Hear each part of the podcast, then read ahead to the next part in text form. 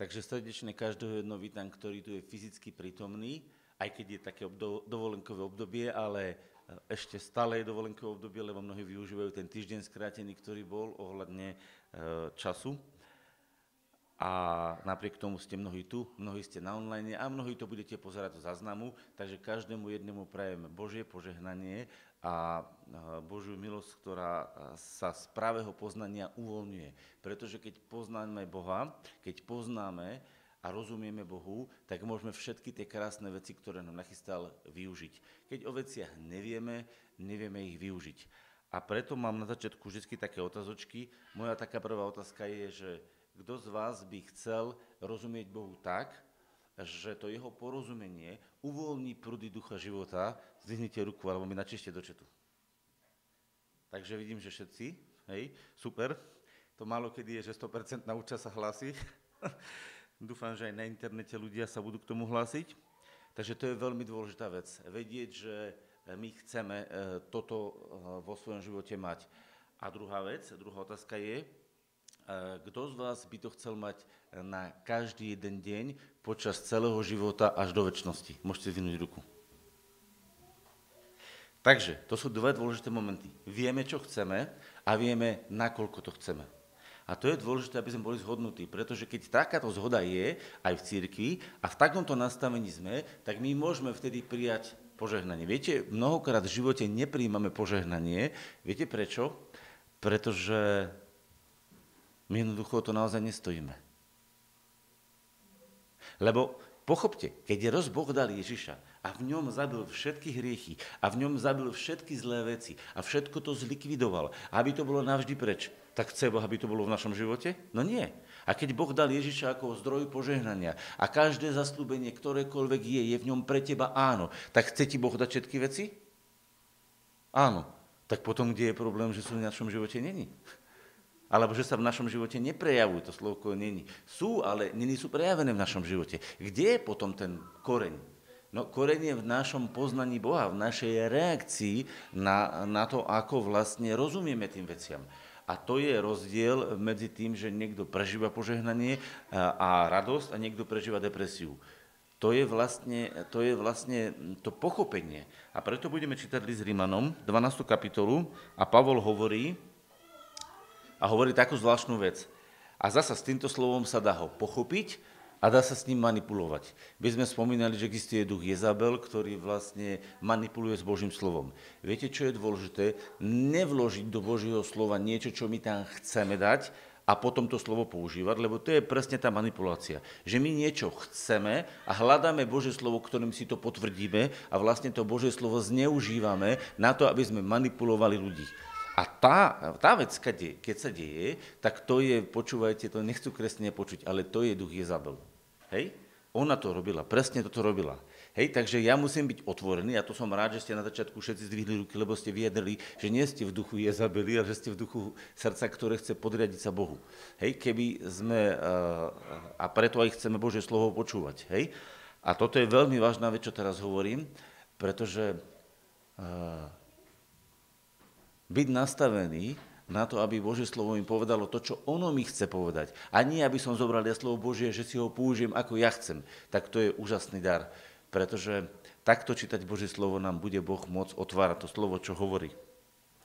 A teraz Pavol hovorí, prosím vás tedy, bratia, pre rôzne milosrdenstvo Bože, čítam 12. kapitolu od 1. verša. Prosím vás tedy, bratia, pre rôzne milosrdenstvo Božie, že by ste tadali svoje tela v živú obeď, svetu a ľubu Bohu, rozumnú to vašu svetoslužbu. A nepripodobnite sa tomuto svetu, ale sa premente alebo mente obnovení svojej mysli, aby ste skúšali, čo je vôľa Božia, čo je dobré, ľúbe a dokonale. To je také slovo, ktoré sa veľmi veľakrát čítalo, ale ten kontext, ktorý je toho slova, kde je to osadené, je vlastne to, že táto 12. kapitola nadvezuje na 11. a 10. kapitolu, kde sa hovorilo o liste Židom a potom bola 9. kapitola o, o, Židoch, o Židoch a o vlastne Izraelovi, hej, izraelskom národe. keď si zoberete list Rímanom a niektorí poznáte, ak ten list je napísaný, tak tie prvých pár kapitol, tie prvé tri kapitoly dokazujú o tom, že človek je v hriechu a že či Židia, či pohania, že všetci sú v hriechu. Potom 4. 5. kapitola hovorí o tom, že vlastne Ježiš to prišiel vyriešiť a že to sa deje cez zákon viery. A potom 6. a 7. kapitola hovorí o tom, že ľudia sú zviazaní hriechom a sú zviazaní otroctvom. A 8. kapitola hovorí o slobode v duchu. A potom prichádza 9., 10. a 11. kapitola, ktorá začína rozoberať list, e, list ktorá začína rozoberať židovský národ, izraelský národ, ktorý vlastne je Božím, e, Božím predurčením, určený na záchranu aj keď musí prejsť určitú peripetiou. A potom hovorí také konkrétne praktické veci do života kresťanského. Takže v tomto, v tomto vracia sa vlastne uh, do toho, čo skončil tej 8. kapitole Slobody, lebo tá 9., 10., 11. kapitola je vlastne len to oslobodenie Izraela. Lebo Izrael je e, teraz momentálne zatvrdený a je zatiahnutý v hriechoch. To je nám asi zretelné, aj keď už sa vrátil do svojej krajiny, aj keď už má svoj, vlastne, svoj vlastný štát, ale ešte stále Izrael není ten Izrael, ktorý by mal byť prebudený, plný ducha. Ako to bude, keď sa, keď sa stretne s Ježišom. Vtedy je napísané, že duch milosti na neho zostupí a oni budú, budú vlastne plakať nad tým, ktorého prebodli. Čiže Izrael sa vráti k pánovi a keď sa vráti k pánovi a pán k Izraelovi, vtedy sa Izrael stane znova požehnaním pre túto zem a to sa udeje potom v tisíročnom kráľovstve. To sa vlastne stane. Takže momentálne Izrael je taký zatvrdený, a e, môžeme skončiť, že 8. kapitola, ktorá dáva slobodu v duchu, e, ukazuje, že aj pre Izrael 9, 10, 11 je záchrana a potom znova sa vraca do 12. kapitoly, kedy ide tú e, záchranu a to chodenie v duchu vlastne vysvetľovať. Hej, takže vidíme teraz ten kontext. Skúste si niekedy takto prečítať len v hlave, alebo si ho vypočujte celý ten list Rímanom a uvidíte, ako je postavený ten list Rímanom, ako je vlastne napísaný a pochopíte, jak to tam pekne jedno s druhým nadvezuje. Že ten duch, ktorý za tým listom Rímanom stál, mal nejakú myšlienku, mal nejakú kontinuálnu vec. A na konci už potom v tých ďalších kapitolách rozoberá vlastne také nielen praktické veci, ale tie posledné kapitoly hovoria o misii, ktorú Pavol robil. Takže teraz sme si zobrali taký globálny pohľad, aby sme videli, v akom kontexte to máme osadené. A prečo to teraz takto rozoberám? Pretože keď vidíte kontext, v ktorom je to napísané, keď vidíte v duchu, v ktorom je to celé zasadené, tak dokážete tie verše použiť správne a tie verše hovoria to, čo majú hovoriť lebo niektoré biblické verše sa vyťahujú a zneužívajú sa, aby sa človek s nimi manipuloval. Ale keď chceme, aby to Božie slovo nás zasahovalo, musíme ho porozumieť v tom kontexte, ako bolo povedané a čo bolo v ňom myslené. A vtedy nám to slovo donesie veľké požehnanie. Súhlasíte s tým? Môžete ruku zvinúť, ak To je dôležité. Viete, toto sa mnohokrát e, takto nevychádza. Viete, ja si, teraz sa mi vrátil jeden veršik, Eh, pamätám si, ako jeden človek, jeden brat, eh, jeden brat si proste zaumienil, že chce jednu sestru, hej, a povedal, že si ju on zoberie. A teraz si otvoril Bibliu a prišiel mu verš, už vyvedie mu na púšť a presvedčím ju. No hovorí, dobre, idem mu presvedčiť. Hej, proste vôbec to nemusela byť vola Božia, ani to nebola vola Božia, ale on sa tak rozhodol, lebo mu prišiel veršik. Vôbec nevie skáďal, iba si pamätal, že vedie mu na púšť a presvedčím mu. Niekde to bolo napísané. No a potom si hovorí, a čo spravím, čo spravím, pane, keď mi nepovie áno? A otvoril si verš, vyšiel von a obesil sa. Hej? Takže úžasná vola Božia. Chápete? Zo slova Božieho na to prišiel. Vyvediem mu na púšť, presvedčím mu. A keď sa nenechá, tak sa po ňom obesiť. Úžasné, že? Ktorý Boh mu to povedal? A čo, mal to z Biblie? Boli to biblické verše? No boli, ale takto to fungovať nemôže. Ja si to živo pamätám, ten príbeh mi ostal tak v srdci, to už je dosť rokov dozadu a vtedy som si tak uvedomil, že čo sa všetko dá z Bibliou robiť, že? Takže kto si povedal, že Biblia je ako les? A to, čo do toho lesa idete zbierať, to tam v ňom nájdete. Niekto zbiera drevo, niekto kamene, niekto z lesné plody, niekto tam zverlový. A, a najkrajšie je na tom, že čo chceme z z toho Božieho slova zobrať. Ak chceme zobrať to, čo ono hovorí pre náš život, tak ako to Boh myslel, no tak to musíme čítať v kontexte. To bola len taká malá vložka do toho, aby sme videli, aké je to čítať v kontexte. Takže kontexte, prosím vás tedy, bratia, pre rôzne milosrdenstva Božie, ktoré boli povedané vám, Rímanom, a ktoré vám boli povedané aj ohľadne izraelského národa, lebo tak sa končí tá kapitola o tom, že sú prerozmanitá milosť Božia a prerozmanité zázraky Božie, e, ktoré sa prejavujú v židovskom národe a budú sa prejavovať. A pre tieto milosrdenstva Božie, ktoré, e, e, ktoré sú vlastne v Bohu, preto jeho nastavenie, toto je to krásne, preto nastavenie, ktoré je v Bohu, preto nastavenie, ktoré vám prejavil Ježišovi a ktoré má on stále v sebe. A tu máme dve dôležité veci. Prvá dôležitá vec je, viete aká? Že Boh je nastavený milosrdne. To znamená, že chce dať do tvojho života nezaslúženú láskavosť. Chce ti prejaviť nezaslúžené dobro. To je jeho nastavenie. A teraz to druhé je, že Boh preto aj niečo urobil. Obetoval Ježiša, aby to mohol cez Ježiša do tvojho života doniesť. Lebo ten, kto príjme Ježiša, tak ho nepríjme nejak inak počas toho, čo sme tu na zemi, iba v duchu. Vy všetci tvrdíte, a verím, že ste tu znovu zrodení, tvrdíte, a verím, že sa tom hodnete, že ste prijali Ducha Božieho. Súhlas? No, tak ako ste prijali Ježiša? Fyzicky za vami neprišiel, nepodal vám ruku. Keď ste otvorili svoje srdce a volili ste k Bohu, tak Boh vám odpustil vaše hriechy a ako dôkaz a potvrdenie toho, že vám odpustil vaše hriechy, dal Ducha Svetého do vášho vnútra a preto aj sa modlíme, hovoríme, Pane, odpusti moje hriechy, očisti ma vtedy sa ti srdce uvoľní a Pane, vstup do môjho života. A Ježiš nestupuje do tvojho života inak, ako v duchu svetom. Takže, toto jednoduché pochopenie, čo som teraz povedal, to je úplne banálna, jednoduchá vec, ale zároveň je to veľmi silná vec. Pretože mnohí ľudia chcú spasenie dosiahnuť skutkami, náboženstvom, úsilím, ja neviem čímkoľvek.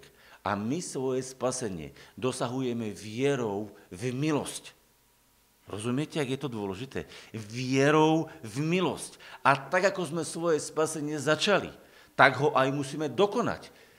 Tak, ako ste začali, píše list Kološanom, tak, ako ste začali, tak to, to musí aj dokonať. A preto my teraz hovoríme o milosti, ktorá je pre teba pripravená, o duchu, ktorý je pripravený do tvojho života. A čo je vlastne problém sveta? Keď sa hovorí ďalej, že nepripodobňujte sa tomuto svetu, čo je problém sveta? Povedzte mi. To, že nie sú zdroje na Zemi? Viete, koľko je na Zemi zdrojov potravinových, energetických a všetkých? Keby ľudia rozumne robili, tak je toľko zdrojov na Zemi, že všetci ľudia by mali dostatok a ešte by im prebývalo. Namiesto toho, no zoberte si príklad, na Ukrajine je obrovské množstvo úrodnej zeme. Tam, namiesto toho, aby tam rastla pšenica a mohla sa zabezpečovať svet, je tam vojna. Koho je to chyba? Koho je to chyba? Božia?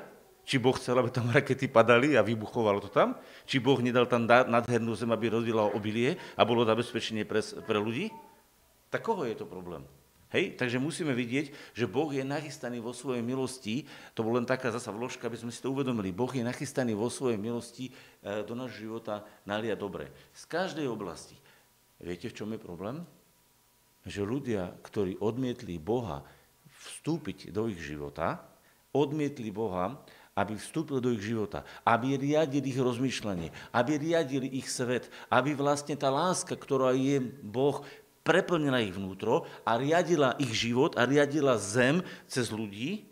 Keďže toto ľudia odmietli, tak im ostal uh, čistý egoizmus, sebectvo, za ktorým vlastne stojí v pozadí nepriateľ, ktorý cez tri veci, žiadosť očí, žiadosť tela a chlubnú píchu života vlastne ovláda, keby ste zobrali tú... Videli ste niekedy také babky, čo vysia na tých nitkách a oni sa vlastne takto hore pohybujú a tá babka hýbe rukami. A presne má takto nepriateľ Boží tri veci. Žiadosť očí, žiadosť tela a chlubná pícha života. A on si s týmito tromi nitkami nenápadne ťahá a hýbe ľuďmi, ľuďmi ako chcú. A viete, kde je o tom dôkaz? V liste Efežanom je napísané, že ľudia v nevedomosti žijú a nerozumejú Bohu, to je v 4. kapitole, a v 2. kapitole je v liste Efežanom e, napísané, že, že vlastne tí ľudia e, chodia podľa žiadosti svojho tela, podľa ducha tohto sveta. Treba to prečítať, či viete, o čom hovorím? Mne sa to ľahko hovorí, lebo ja to čítam, ten text, jak je napísaný v Biblii, ale môžeš to od, od, premie, ukázať. Ukáž to vlastne druhá kapitola a to bude neviem, ktorý to je verš, 3., 4. verš, Efežanom 2.4. Chcem to teraz ukázať, aby sme porozumeli, o čom sa bavíme tu. Kde sa nachádza svet? kde sa nachádza svet. A teraz to pochopte, ja nehovorím proti svetu, ktor- proti kozmosu, ale proti systému, ktorý vo svete funguje. Rozumiete? My musíme milovať svet. Pochopte, my musíme milovať prírodu, vtáky, e, sami seba, svojich blížnych. Potrebujeme milovať ľudí.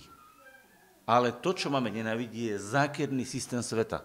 Rozumiete, čo je, čo je svet, ktorý Biblia odsudzuje? Biblia neodsudzuje tento kozmos, ktorý je svetom, ktorý je Bohom stvorený. Lebo Boh nevytvorí niečo, nedá ti to ako darček a povie nenáviť to. Keď ti Boh dal tvoje telo, dal ti ho ako tvoj dar, nemôžeš to telo nenávidieť. Musíš nenávidieť telesnosť, ale nie svoje telo. Keď ti Boh dá nádhernú zahradu, musíš ju zalievať, milovať, že to je Boží dar zem, ktorú ti dal, aby si ju obrábal a nie ju polievať kyselinou alebo chemikáliami. Ty ju musíš milovať. Keď ti Boh dal do rodiny niekoho, muža, ženu alebo tvoje deti, musíš ich milovať, lebo Boh je láska, On ich chce milovať. A nie nenavidieť. Ale ten systém, ktorý môže byť zakerný alebo zlý, hej, ten musíš nenavidieť. Ak niekto zneužíva svoje deti, ak niekto zneužíva svoju ženu, ak niekto zneužíva zem, ak niekto zneužíva, počujete to slovko, zneužíva tie nádherné dary Božie a poškvrňuje ich, to je to, čo máš nenavidieť. Má to zmysel? No, takže poďme sa pozrieť. Poďme sa pozrieť. A sme zase u toho. Počúvajte, ak to krásne súvisí, vidíte? ale Boh súd bohatý v milosrdenstve pre mnohú svoju lásku, ktorou nás zamiloval. Čo sme čítali v Rímanom? Pre rôzne milosrdenstva Božie. Vidíte to isté? Takže Boh, ktorý si nás zamiloval, pre mnohou, počúvajte, to nie je napísané, že svojou láskou, to je mnohá láska. Viete, koľko ich má Boh veľa? Keby sme my vedeli, koľko má Boh veľa v sebe lásky, my by sme to ani neustali. To je láska, ktorá je jak oceán ktorý pokrýva obrovské, viete, to si malo kedy uvedomíte, ja som nedávno letel, let, sme leteli 8 tisíc kilometrov, alebo 9 to bolo, neviem koľko dokopy, by sme leteli nad oceánom. To bolo nekonečné množstvo vody na normálneho človeka. Viete si predstaviť, že by ste to mali preplávať. Ani, ani na motorovej loďke to nepreplávate tak rýchlo, hej? Takže, takže my sme to lietadlom leteli niekoľko hodín.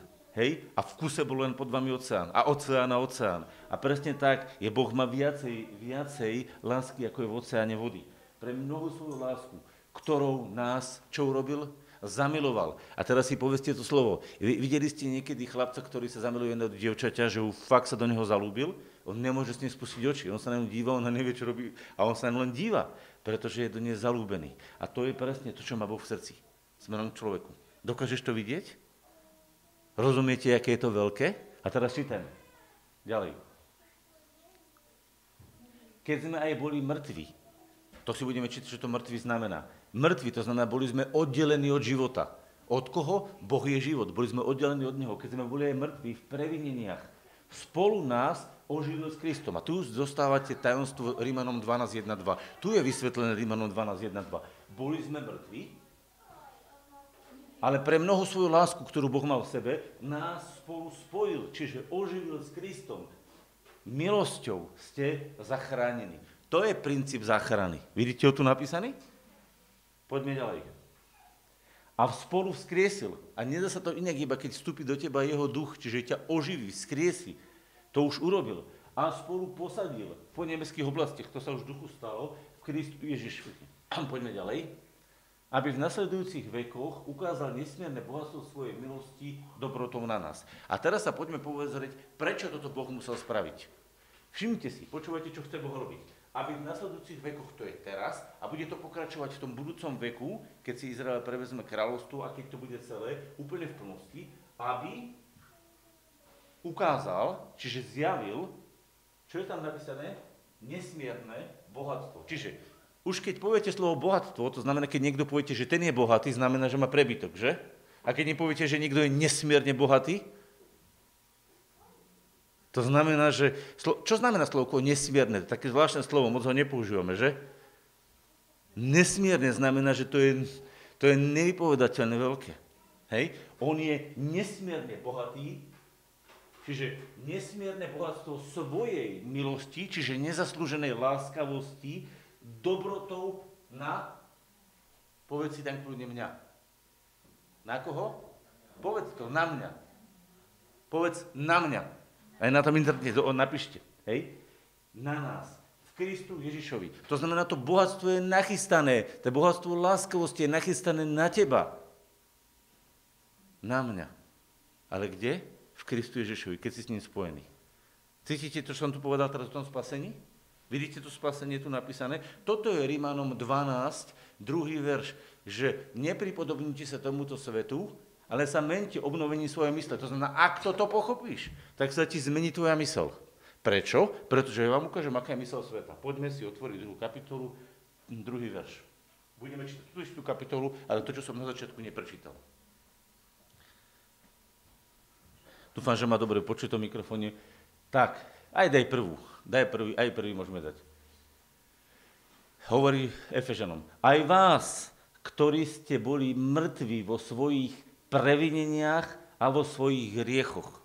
Čiže hovorí, ako sme boli mŕtvi? No takže sme boli ponorení v hriechoch, obvineniach, v rôznych zlých veciach. To je to, čo je napísané, v čo sme boli mŕtvi. Ďalej. Ktorých ste kedysi chodili podľa veku tohto sveta. Aha, Rímanom 12. Nepripodobnite sa tomuto svetu. Podľa veku tohto sveta, podľa kniežaťa mocností E, povetria a teraz ducha to, ktorý teraz pôsobí v synoch neposlušnosti, čiže tých, ktorí sa nepodriadili evaníliu, tí, ktorí sa nepodriadili a neprijali milosť, tak tých pôsobí duch, ktorý za tým stojí. Ale oni to nevedia. Viete o tom, že to nevedia? Čítajte. Ďalej medzi ktorými sme kedysi aj my všetci chodili, alebo my všetci obcovali, alebo sa prejavovali v žiadostiach svojho tela, robiac, čo sa zachcievalo telu a mysliam. A boli sme prírodou, čiže prirodzenosťou deťmi hnevu, ako aj ostatní.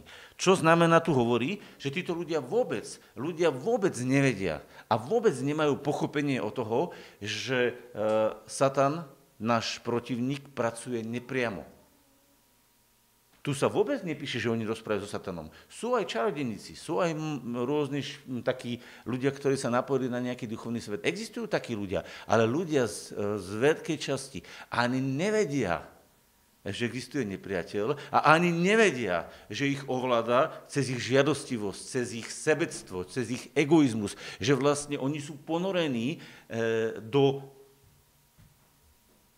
egoizmu, ktorý vypôsobuje hnev. Lebo viete, kedy sa deje, de, vypôsobuje hnev v našom živote? Keď ja si niečo zaumiením, že takto to bude a takto by som to chcel a druhý to nechce akceptovať, tak v mojom srdci sa rodí hnev.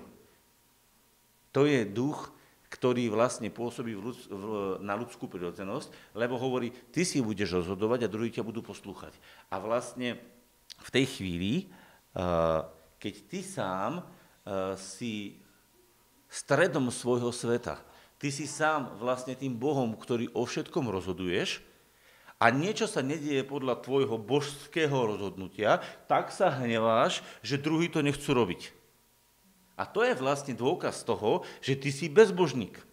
Lebo keby si toto všetko zobral a odsúdil a povedal si, ja púšťam do svojho života lásku, ktorá hľadá požehnanie druhých a zároveň aj požehnanie moje a otvoríš sa pre Boha, ktorý ťa v Kristu Ježišovi omilosti, čiže napumpuje do tvojho života nezaslúženú láskavosť, tak zrazu začneš rozmýšľať, a čo to priniesie tomu druhému, ktorému rozprávam? A čo to priniesie eh, aj do môjho života dobre? Čo to priniesie nám všetkým? Eh, akú milosť to nášho, do, do nášho života donesie? Akú lásku to v našom živote rozmnoží? Aké krásne ovocie to v našom živote donesie? Tak to sa presne deje vtedy, keď sa od tohto odstrihneš a ožiješ Kristu Ježišovi a začneš žiť Bohom. Takže kde je problém? Problém je v tom, že ľudia sú nezávislí na Bohu. Že ľudia nepustili Božiu lásku vo svojom srdci pracovať. Keď nepustíš vo svojom srdci pracovať Božiu lásku, nemôže sa v tvojom živote prejaviť nový človek. Vidíte to tu napísané? Prečo sú nahnevaní? Prečo? Lebo robia, čo sa zachcieva im ich telu a ich myslí, to znamená, oni sami sú riadení sebou, sú sami sebe bohovia, namiesto toho, aby boli napojení na Bohu. A preto sa Bohu zalúbilo. Počítaj ďalej. Sme čítali 4. verš, teraz vám to dojde dokopy. Pozrite sa. A preto sa Bohu zalúbilo a bol bohatý v milosrdenstve, aby nás tohto vytiahol. Videli ste to, čo som čítal? Je to tam tak napísané? Čítal som iba kontext, ako je napísaný. A teraz poďme do Rímanom 12.1.2. A teraz hovorí, prosím vás teda, bratia, pre rôzne milosrdenstvo Božie, že by ste tadali svoje tela v živú obeď. To znamená, nie, že to telo ťa bude ovládať, ale to telo odovzdáš Bohu, lebo obeď neznamená nič iné, že niečo zasvetíš Bohu. Dáš to Bohu. Rozumiete? My to máme spojené s tým, že obete sa, obete sa hneď zabíjali, rezali, ale boli aj obete, ktoré sa dali proste, hej, tá obeď neznamenala to, že, že, že sa musela zabiť. Hej, e, každá, e, niektoré obete boli obilné obete, boli rôzne druhy obeti. Ide o to, že obeť v tomto význame znamená, že dáš to Bohu. Čiže pustíš do toho Boha. Toto je zmysel tej obete. My máme väčšinou s obeťou spojenú tú deštrukciu. Chápete, ak poviete obeť, prichádza deštrukcia. Ale tu neznamená, eh, neznamená nič iné. Ak chceš použiť slovo deštrukcia, tak deštruj ten nesprávny spôsob života, odsúď to sebectvo a to sebabožstvo, odsúď ho a dovol Bohu, ktorý je láska, aby vstúpil do tvojho života. Ak chceš, takto si to môžeš vysvetliť. Hej? A tu je znamená, že prosím vás teda, bratia, pre rôzne milosrdenstvo Božie, pretože chápeš, ako ťa Boh miluje, pretože chápeš, čo pre teba nachystal. Pretože uvedomení toto robíš, tak v tej chvíli povedz, do môjho tela, do mojej duše, do môjho ducha bude prúdiť Božia láska, Boh sám. Čiže to rôzne milosrdenstvo Božie. V tej chvíli si vlastne dal svoje telo ako svetu a lúbu roz, Bohu, obeď Bohu, ktorá spôsobí tvoju rozumnú svetoslužbu. Viete, prečo sa v našom živote nedieje rozumná svetoslužba? No pretože nás neovláda láska. Pretože keď ťa bude ovládať láska, nebudeš druhého núčiť do toho, čo si myslíš ty. Nebudeš do toho tlačiť. Nebudeš do toho presviečať. Dáš mu možnosť, inšpirácie. Ako vás riadi Boh? Povie, toto musíš a keď nie, tak budú tanky padať? Ukazuje ti cestu.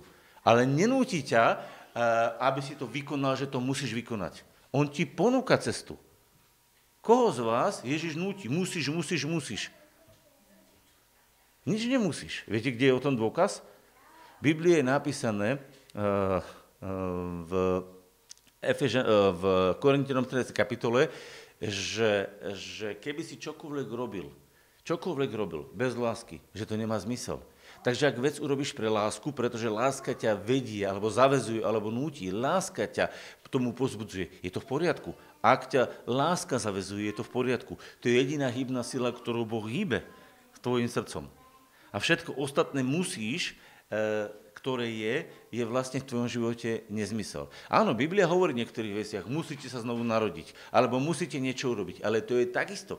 Rozumiete? Jediné slovko musenie, jediná sila, ktorá ťa zavezuje k tomu, aby si niečo naozaj bol nutený vykonať, je pred Bohom láska. To znamená, ak si vedený láskou, ak ťa láska do niečoho pozbudzuje, ak ťa láska do niečoho tlačí, tak to je na tvoj prospech. Ale pozor, my musíme rozumieť tomu, že Božia láska, ktorá prichádza k človeku, mu ponúka veci, ukazuje veci, ale zároveň rešpektuje jeho názor, rešpektuje jeho odpoveď. Lebo keď k tebe prišlo spasenie a Boh ti ponúkol odpustenie hriechov a ponúkol ti nový život Ježišovi, ty si musel na to sám povedať áno alebo nie. A Boh čakal na tvoje áno alebo nie. To je láska, ktorá sa prejavuje a prichádza ti. Tak prichádza k tebe, takže ti ukazuje pravdu, inšpiruje ťa, pozbudzuje ťa k tomu, aby si sa správne rozhodol. Ale čaká a nenúti ťa to urobiť. Kdežto existuje, existuje v úvodzovkách taká, aby som povedal, forma, nazvime to forma sebectva, dobre? Forma sebectva, ktorá sa nazýva, že je láskou. A táto forma sebectva, ktorá sa nazýva láskou, hovorí, ja ti teraz niečo ukážem, ty to teraz spravíš, bez ohľadu, či sa ti to páči alebo nepáči, musíš to spraviť, pretože ja som sa tak rozhodol a pretože tebe to priniesie dobre podľa môjho názoru. Nestalo sa vám to niekedy? Nedieje sa to niekedy v našom živote? A to sa volá, že manipulácia. Vy vlastne toho človeka manipulujete. A keď mu to nejde, tak mu dáte dostatočné množstvo argumentov, aby ste ho donútili k tomu, že ten váš názor je ten správny, aby to aj tak spravil. A keď sa vám to nepáči, tak viete, čo sa začnete sa hnevať, nervovať, zúriť. Viete, čo sa to deje? To je dôkaz toho, že ste manipulátor. Ak niekoho presviečate a pri tom svojom presviečaní sa dostávate do vyvrtky, čiže rozčulujete sa, hneváte sa, tlačíte toho človeka, tak to je dôkaz toho, že ste manipulátor. To není tá láska Božia. To není tá nebeská láska, ktorá nehľada svojho vlastného a hľada pomoc tomu druhému. To je sebecká, egoistická láska a hovorí, že vy ste v tej chvíli Bohom. A vy manipulujete to človeka a on spraví to, čo vy chcete. Viete, čo sa to deje? To sa deje v mnohorazí, v mnohorazí sa to deje v obchodnej oblasti, mnohorazí sa to deje v politickej oblasti, mnohorazí sa to deje v bežnom živote. Rozumiete? Tomu sa hovorí manipulácia. Sú ľudia, ktorí sú úžasní manipulátori. Ale viete, toho manipulátora veľmi ľahko spoznáte. Keď mu nespravíte to, čo chcete, raz, dva razy, tri razy podľa jeho vôle, máte vidieť, aký hnev sa v ňom spustí. Lebo manipulátor má už veľmi len blízko k jednému slovu. Od manipulátora to prechádza k despotizmu, k tomu natlakovému riadeniu. Manipulátory veľmi často prejdú až do despotizmu. To je vlastne také cudzie slovo, by som asi také nemal používať, ale to je vlastne, že, že nutíte druhého robiť bez ohľadu na to, ako som cíti. Povedzte mi, kedy toto Boh urobil. Videli ste niekedy takto robiť Boha? Ja nie. Napriek tomu dejiny sú toho plné. A teraz sa pýtate, čo je to? To je chodiť podľa tohto sveta, podľa veku tohto sveta. Aké to sú deti? Deti čoho? A podľa akého ducha chodia? A tá neposlušnosť je, že sú není podriadení Božej láske, ale sú podriadení svojim vlastným zámerom. Chodia podľa svojej mysli a podľa svojich vlastných žiadostí, ktoré v tele vymysleli. A toto, keď rozpoznáte, varujte sa toho. Ako náhle to kdekoľvek uvidíte, povedzte dosť, stop tomu. Lebo ako náhle vy sa do toho necháte vtiahnuť a normálne vstúpite, tak výsledok bude taký, že za chvíľu aj vy sa budete hnevať. Pán, pozrite sa, pamätáte si zo života, niekto sa hneval, bol nervózny, naštvatý. On prišiel a začal do vás púšťať ten hnev. A vy ste to nerozpoznali. A ste sa na to napojili. Za chvíľu ste mali aj vy nervy. Viete, koľko razy mi sa stalo, že niekto bol na mňa nervózny, prišiel za mnou syn alebo dcera, vybehli na mňa nervami a viete, čo som ja? Nervami odpovedal. Viete prečo? Lebo ja toho dceru a synu mám bezprostredne rád a ja nemám voči ním predsudky ani hranice. Kopete, to sú moje decka. Ja nemám absolútne proti ním hranice. A keď oni na mňa vybehnú v zlom, tak normálne aj ja vybehnem na nich zlom. Lebo ja som nadviazal na to, čo v nich bolo. Oni sú nervózni, ja som nervózny, alebo môžem byť ja nervózny a môžem tú nervozitu rozširovať. A preto, keď to rozpoznáš, musíš sa strihnúť od toho a povedať dosť tým. A nič z toho neprijať. Prečo?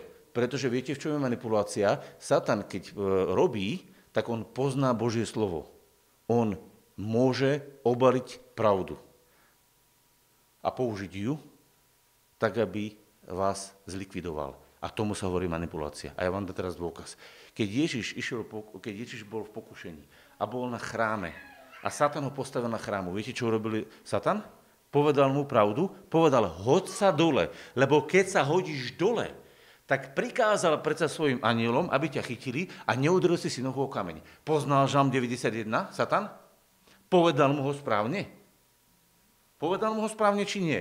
Povedal mu ho pravdivo? No povedal, ale z akého zdroja to hovoril? Zo zdroja zakiernosti, kedy chcel ovládnuť svojím spôsobom Ježiša. On chcel Ježiša zmanipulovať, aby ho poslúchal. A použil Božie slovo, aby zmanipuloval Ježiša, aby ho tento nečistý duch ovládol. A preto Ježiš povedal nie. Čo urobil Satan? Použil Božie slovo aby zmanipuloval Ježiša, aby sa hodil dole a využil luxus, ktorý mu zabezpečovalo zaslúbenie. Bolo to zaslúbenie o ňom, či nie? Bolo to prorokované o Ježišovi, či nie? Je žalm 91 proroctvom o Ježišovi? Ja vám to ukážem, že 100% nie je. Rozumel tomu Satan? Tak prečo ho neposluchol Ježiš? Pretože to hovoril zo zlého ducha. Chápete, je to vážne? Keď uvidíš, že niečo do toho života sa valí a z toho, z toho ide niečo, čo je zákerné, zlé, hnev, nejaká, niečo zlé. Rozpoznaj to a stopni to, lebo ak na to nadviažeš, skočíš dole z chrámu a bude problém. Aký? Stane sa to, že sa ti niečo, pravdepodobne, keby skočilo z toho chrámu, naozaj vybehnú anieli a nič sa mu nestane. Lebo to slovo Božie sa musí naplniť. Ale viete, čo by sa stalo? Dostane sa, dostal by sa Ježiš do područia, do poslušnosti diablovi. Viete si predstaviť, že by Ježiš sa nechal dostať do područnosti diablovi. Teraz, kto si ty? Ty si zástupcom Ježiša na zemi. A ty, keď príde Satan s manipuláciou Božieho slova, tak ty sa buď necháš ťahnuť a dostaneš sa do područia diablovo a staneš sa presne v tom pokušení, že sa hodíš z toho chrámu, Však ťa predsa Božím slovom manipuloval. Alebo na to nenadviažeš. A v tej chvíli ti ostáva jediná možnosť. Nebudeš pokúšať pána svojho Boha. Prať sa. Komu to hovoríte? Tomu človeku? Nie. Vy nesmiete zobrať nenávisť tomu, voči tomu človeku, tomu duchu, čo za tým stojí. Musíte to zastaviť. Ak to nezastavíte, zabije to všetkých. Viete čo? Keby to pán Ježiš počúval na tom chráme, keby to počúval, tak viete, čo sa stane? Dneska nemáme spasenie. Lebo hneď na začiatku by sa dostal pán Ježiš do područia a do poslušnosti diablovi a spasenie by už nikdy nemohlo byť, pretože Ježiš by mal prvý hriech. Viete aký? Nezávislosť na svojom otcovi a závislosť na ponukách diabla. To by bolo čo? Rozumiete, ak je to vážne? A teraz, keď som vám toto povedal, a toto, čo som niekde poviete, čo tento rozprával Rimanom 12.1, teraz počúvajte. A nepripodobnite sa tomuto svetu, ale sa mente obnovením svojej mysle. Čo máme robiť? Čo znamená nepripodobňovať sa svetu? Toto znamená nepripodobňovať sa svetu. Nenastúpiš na ducha manipulácie, nenastúpiš na ducha zneužívania Božieho slova, nenastúpiš na svoje sebecké žiadosti, nenastúpiš na veci, ktoré vychádzajú z nezávislosti s Bohom, ale sa poddáš Bohu a povieš, Bože, tak si ma miloval a tak si chcel do môjho života pustiť dobre, že podávam sa tvoje lásky, podávam sa tvoju dobru. A keď do tvojho života príde zákernosť, tak ho rozpoznáš, zablokuješ ju a naopak povieš, Bože, ja ho požehnám láskavosťou a budem sa za neho modliť a budem mu žehnať a budem mu prijať dobre. Rozumiete? Ja vlastne to zlo, ktoré do môjho života prichádza, premáham dobrom, ktoré púšťam z neba do svojho života. Čiže nenadviažem na to, čo ten človek robí voči mne zle, ale nadviažem na ducha pánovo, ktorý je vo mne a milujem toho človeka.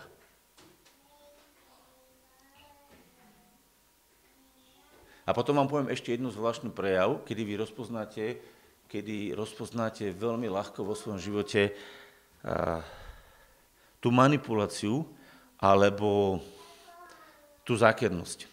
Viete, v čom sa prejavuje e, zákernosť človeka, ktorý vás chce manipulovať? Že keď ten človek sa nahnevá, nazúri alebo urobi čokoľvek zlé a on bol v pozadí manipulátor, tak keď to nespravíte podľa neho a nastane problém, a on nastane, pretože za tým bol duch problému, viete, čo on povie? Ty si za to vinný. To je posledná bodka manipulácie, je výčitka toho, že ty si vinný za to, že to zle sa stalo. A začne svoju hlúposť a svoju vinu hádzať na vás. To je posledná fáza toho, tej manipulácie. Keď už to nejde, že vás presvedčil biblickými argumentami, keď už to nejde, že vás presvedčil niečím, tak za svoje chyby ste vinní vy a vy ste teraz ten vinný, ktorý ste mu spôsobili bolesť a to je posledná fáza toho ducha, ktorý za tým stojí že začne vás obviňovať a osočovať, že vy ste zapričinili jeho bolesť, aby, vás, aby vám ublížil ten duch. Pretože keď už ten duch vás nemohol v pokušení zničiť, tak vám chce aspoň ublížiť. Rozumiete, čo sa deje? Keď sa dvaja pohádajú a ten jeden sa do toho nechá vtiahnuť a pohádajú sa, už ten človek je chytený. Ale keď sa do toho nenechá vtiahnuť a stojí si na svojom a v pokoji a proste sa od toho oddeluje, tak posledná fáza toho ducha, ktorý za tým stojí, toho deštruktívneho ducha manipulácie, je taký, že vám začne vyčítať, že vy ste zapričinili jeho bolesť. A keď na to skočíte a uveríte tomu, tak vás ten duch dostal. Dneska hovorím ťažké veci, že? Ale tak sa to deje, ľudia moji. To je plný svet tohto. A toto je presne to, čo hovorí Biblia. Prosím vás, bratia, pre rôzne milosrdenstvo Bože, nepripodobnite sa tomuto svetu. Nestupujte do tohto. Nežite ako svet, ktorý je plný manipulácie, zneužívania, sebectva, egoizmu, sebabožstva, ale žite v závislosti na mne, hovorí pán, na mojej láske. Pustite moju lásku do tvojho srdca. A keď vás ona začne ovládať, potom ste v Bohu a potom konáte v Bohu. A výsledok toho bude pokoj, radosť, dobrota, dobrotivosť. To sa proste bude diať. 12 hodín nám práve odbilo, takže budeme končiť. Takže prečítame si teraz ten verš ešte raz, dobre? A teraz možno, že budeme vidieť v tom verše to, čo sme predtým nikdy nevideli. Dobre? Prosím vás tedy, bratia, pre rôzne milosrdenstvo Bože, že by ste tá dali svoje tela v živú obeď, svetu a ľubu Bohu, rozumnú to vašu svetoslužbu. A nepripodobnite sa tomuto svetu, ale sa mente alebo premente obnovením svojej mysli, aby ste boli, alebo aby ste boli schopní, alebo by ste skúšali, čo je vôľa Božia, to, čo je dobré, ľúbe a dokonalé lebo hovorím skrze milosť, ktorá mi je daná. Vidíte, na čom on pracoval? Na báze milosti. Nie na báze hnevu, nie na báze nervov, nie na báze presvedčenia, na báze milosti. Lebo hovorím cez milosť, ktorá mi je daná každému, kto je medzi vami, aby nemyslel vyššie na to, čo treba myslieť, ale aby myslel tak, že by rozumne myslel. Každý podľa toho, ako ktorému udelil Boh mieru viery. Čo vlastne hovorí? Podľa svojej možnosti a schopnosti. Urobte toto oddanie Bohu. Viete, čo tu vlastne Pavol dokazuje? Že to, čo píše, není manipulácia. On nikoho s tým nenampuloval, lebo tento verš im predostrel, čo majú urobiť a povedal, hovorím vám to z láske, cez milosť, ktorá mi je daná. Urobte podľa miery svojej viery. Urobte podľa miery svojho poznania. To je najlepšie, čo môžete. Cítite, že tam není manipulácia? Vnímate, že on im vlastne hovorí, že urobte to presne podľa svojej viery, podľa toho, čo ste teraz pochopili. Urobte to. Neurobte viacej. Nespravte to len preto, že som vám ja povedal. Urobte to preto, že to vidíte, že rozumiete, že Božú lásku chcete do života. A otvorte sa podľa miery svojej viery a urobte to, čo máte. Vidíte to tu? Viete, čo by spravil manipulátor? Také strachy, také tresty, také sankcie by vám z týchto veršov vynaložil a, a tak sa to niekedy aj vyklada v Biblii. Boh ťa nepožehná, Boh sa o teba nepostará, peklo budeš mať v živote, Satan ťa zožerie, neviem aké, a bude ťa manipulovať tými veršami a tlačiť tými prvými dvomi, aby si spravil to, čo chce. A kazateľ sa postaví a taký strach ti naloží, že urobíš to, čo chceš. Ale Pavol tak nepokračuje. Pavol hovorí, že hovorím cez milosť, ktorá mi je daná. Každému jednému k vám. Rozhodnite sa podľa miery svojej viery, podľa toho, ako to chápete a robte to podľa toho, ako ste dozreli. Cítite tú slobodu? Vnímate ten rozdiel medzi tým, keď sa Božie slovo zobere, zneužije a zmanipuluje vás a musíte robiť to, čo chcete, lebo inak bude na vás zle a od Boha budú blesky na vás padať, alebo vás Božie slovo inšpiruje, aby ste tú Bože lásku prijali a nechali ste ju pracovať vo svojom živote podľa tej miery viery, ktorú máte? Podľa tej miery presvedčenia. Cítite ten rozdiel? To je obrovský rozdiel. To je rozdiel medzi Božím životom a životom sveta. Lebo život sveta, v živote sveta vyhráva ten, kto najviac dokáže ovplyvňovať druhých a zmanipulovať ich ku svojim plánom a cieľom. A v živote z Boha vyhráva ten, kto najviac miluje a najviac inšpiruje druhých, aby robili to, čo je správne podľa ich vlastného presvedčenia. Vidíte ten rozdiel? To jedno je Boží život. To jedno je Ježišova láska ktorá inšpiruje učeníkov a vedie ich do nádherných vecí. A to druhé je život sveta, ktorý funguje na základe egoizmu a manipulácie druhých, aby ste dosiahli to, čo nakoniec vy chcete. Kde sa nachádzaš? V čom žiješ? Čo je tvoje manželstvo? Čo je tvoj život s deťmi? Čo je tvoj život s druhými? Je to jedna nepretržitá manipulácia, aby ťa ľudia poslúchali, robili to, čo ty chceš? Alebo si inšpiráciou Božou, ktorou inšpiruješ ľudí, aby robili to, čo je dobré v, v Božích očiach a to, čo je dobré aj v ich očiach, lebo to vidia, že je to správne. Povedz si, čo je tvoj život? A podľa toho tvoj život bude mať výsledok. Viete aký? Buď Božú prítomnosť, alebo hnev, smutok a depresiu. Tieto dve veci sú vlastne zmyslom, tým, tým skrytým, toho tvojho prečo. Čo robíš a prečo to robíš. A toto bude raz rozhodovať u Boha, či to bude prijaté alebo neprijaté. Zaujímavé, že? A toto ten verš hovorí a takto to je napísané. A možno ste nikdy ten verš nečítali v takomto duchu, ale ja ten verš čítam v takom duchu, pretože čítam kontext toho verša. A teraz, čo hovorí 8. kapitola? Lebo už nie je to nejakého odsúdenia tým, ktorí sú v Kristu Ježišovi, ktorí nechodia podľa tela, ale podľa ducha ktorí nechodia podľa telesnosti, samobožstva, manipulácie, ale ktorí chodia podľa ducha lásky a podľa ducha synovstva, ktorý inšpiruje druhých, aby sa podávali Bohu a žili v Božej prítomnosti. A to je 8. kapitola, ktorá končí, vložka 9. kapitola Spasenie pre Ezetrela, 10. a 11. a 12. s tým pokračuje. A potom to rozdrobuje v tejto 11. kapitole. Ďalej hovorí o duchovných daroch, v 12. kapitole a pokračuje potom do vlády a pokračuje potom do praktických vecí života v cirkvi a potom príde až do misie v 15. kapitole. Vidíte ten kontext? To, čo som vám dneska povedal, som vám nepovedal mimo kontextu toho, čo je tam napísané. A môžete si to sami zobrať a najlepšie to urobíte tak, že keď si tú Bibliu pustíte na hratu a pustíte si od prvého listu až do 16. kapitoly a iba ho budete počúvať ako celok, tak tú kontinuitu, čo som vám povedal, tam nájdete v tých kapitolách. Lebo budete vidieť komplexný nadhľad na ten list. A porozumiete, že tento verš je tak často zneužívaný a manipulovaný, aby ľudia akože slúžili Bohu. Ale viete, ako slúžia? Zo strachu, že nebudú požehnaní, zo strachu, že ich Boh zavrhne a to je manipulácia.